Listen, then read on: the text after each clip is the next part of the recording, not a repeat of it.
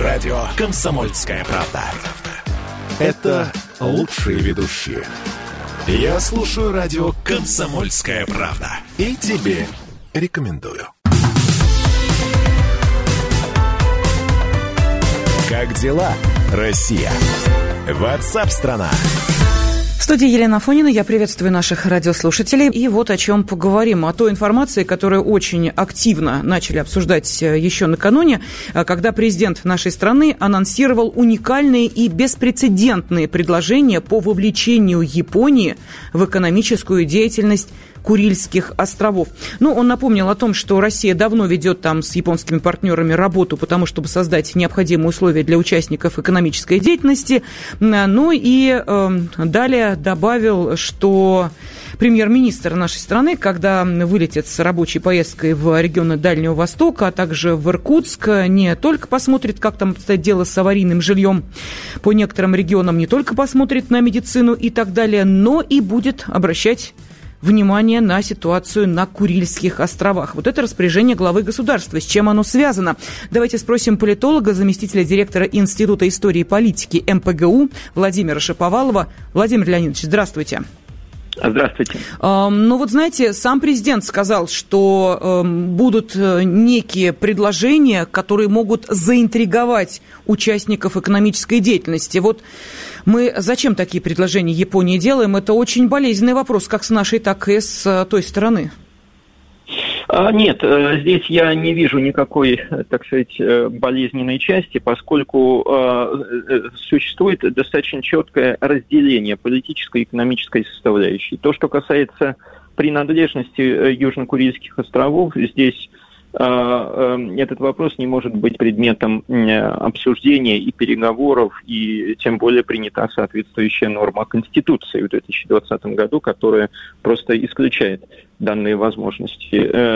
То, что эта тема является политически спекулятивной в Японии, и периодически японские политики начинают кампании, соответствующие по данному направлению. Но для России эта тема не является переговорной. В то же самое время Россия всегда заявляла, и это тоже не секрет, что мы готовы к самому широкому экономическому сотрудничеству, как в рамках Южно-Курильских островов, так и более, так сказать, широкому экономическому сотрудничеству с Японией. Поэтому в этом смысле я думаю, что ничего болезненного в этой теме нет. Россия открыто является частью мировой экономики, открыт к экономическому сотрудничеству с любыми странами, и то, что возможны те или иные реализации тех или иных совместных проектов с Японией на Южных Курилах, это, в общем-то, вполне укладывается в логику нашей страны, развития ее приоритетов и в том числе развитие дальневосточного региона России. Угу. Владимир Леонидович, но здесь возникает другая опасность. Мы же понимаем, что происходит с, допустим, Дальним Востоком, когда там начинаются такие активные совместные проекты с одной из сопредельных с нами стран. Ну, скажу так, обтекаемо. Некоторые называют это тихим захватом территории и так далее, и так далее. Вот не будет ли примерно того же? То есть по факту, да, на бумаге Курилы остаются российскими, а в реальности это уже, ну вот если говорить там о каких-то предприятиях освоения, допустим, то это уже будет с экономической точки зрения часть Японии. Нет, я думаю, что такие подозрения, они абсолютно беспочвенны, поскольку Россия контролирует ситуацию, и никаких возможностей подобного рода просто не может быть, они отсекаются однозначно. И более того, я, если честно, вот те намеки, которые вы сейчас обозначили, я не вижу опасности потери России контроля над теми или иными территориями на Дальнем Востоке, так же, как и в других частях страны, это просто исключено. Что касается развития экономического сотрудничества на Курилах с Японией, то я вижу здесь достаточно серьезные перспективы подобного рода развития. Другое дело, насколько они интересны Японии, поскольку до настоящего времени какого-то серьезного экономического интереса со стороны Японии мы не наблюдали. Мы наблюдали исключительно спекулятивную политическую тему, которую разыгрывали как, собственно, политическую карту те или иные японские политики. Хорошо, Владимир Ильич, что только это их интересует. Давайте мы тогда, да, я благодарю вас. Владимир Шаповалов, политолог, был с нами на связи. И вот вопрос экономический мы сейчас обсудим с директором Института социально-экономических исследований Финансового университета при правительстве Российской Федерации. С нами на связи Алексей Зубец. Алексей Николаевич. Добрый день. Добрый день. Ну вот вы согласны с вашим коллегой, что, в общем, как-то экономических перспектив у нас в этом регионе на какие-то интересные проекты с Японией маловато? Что мы можем предложить Японии с экономической стороны, и что они могут предложить нам?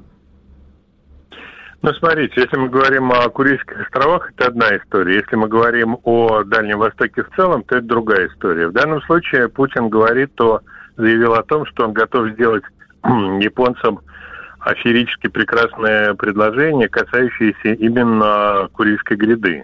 Если говорить о Курильской гряде, то это сельское хозяйство, в том числе и разведение рыбы.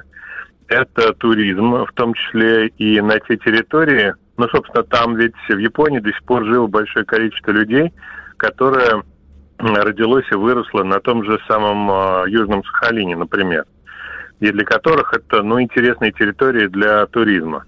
Плюс к этому Россия готова предложить Японии Курильские острова как территорию для размещения вредных производств японских, которые они не хотят держать у себя, так как в России, это мало заселенные территории. Например, переработка мусора может быть вынесена из Японии на Курильские острова.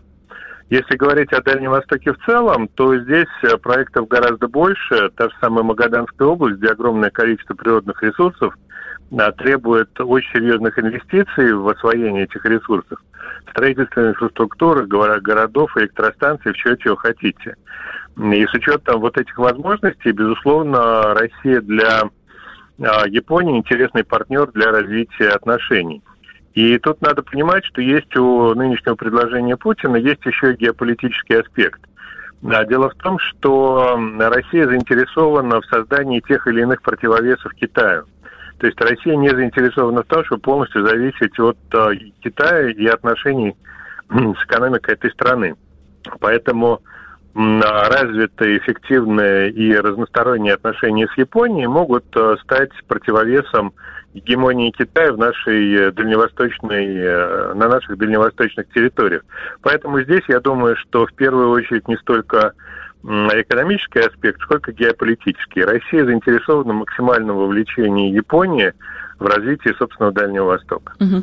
Ну, вы знаете, Алексей Николаевич, да, помимо скажем так, этого анонса, который прозвучал от президента, еще раз процитирую, мы говорили, что будет абсолютно уникальное, беспрецедентное предложение, говорю это специально для того, чтобы заинтриговать участников экономической деятельности, сказал президент, заинтриговал, да, посмотрим, что это будут за уникальные проекты, но пока, честно говоря, нас больше интригует Банк России, который повысил ключевую ставку сразу на 1 пункт до 6,5%, и тут же народ начал как-то волноваться, что же будет с ипотекой, не поднимутся ли ставки, другая часть начала размышлять, значит, можно будет на вкладах заработать, но ставки же должны все-таки расти, так все-таки чьи ожидания будут оправданы?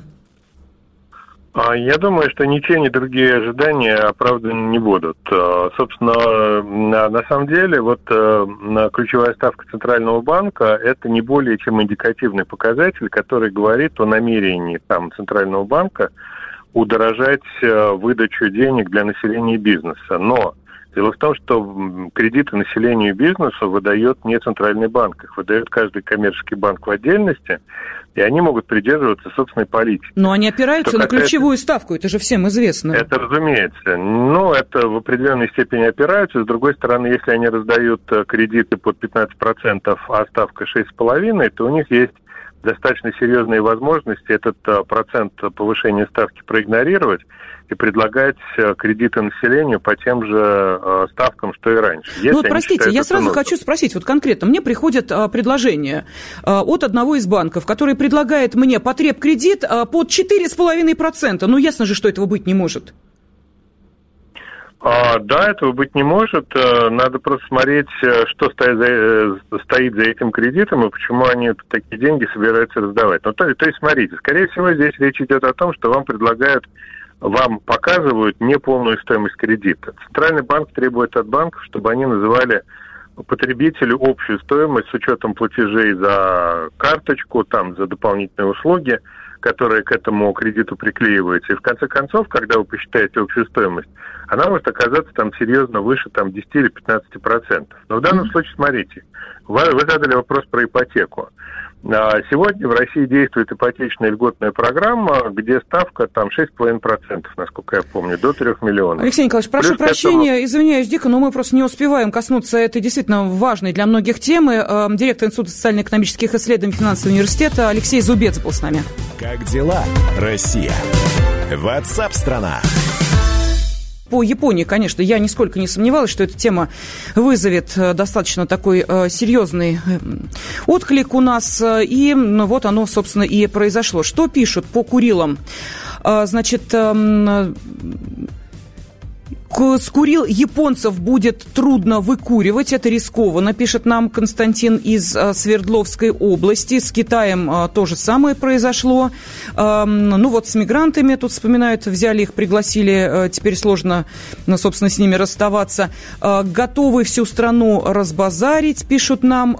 Сделаем из Курил большой мусорный бак Японии. Мусор на острова – это кошмар. Там же рыба сдохнет, пишут нам. Теперь с Японией дружить будем и миром управлять, иронизируют из Санкт-Петербурга и Ленинградской области. Ну и вот из Москвы пишут: партнерские отношения, мусор к нам вести.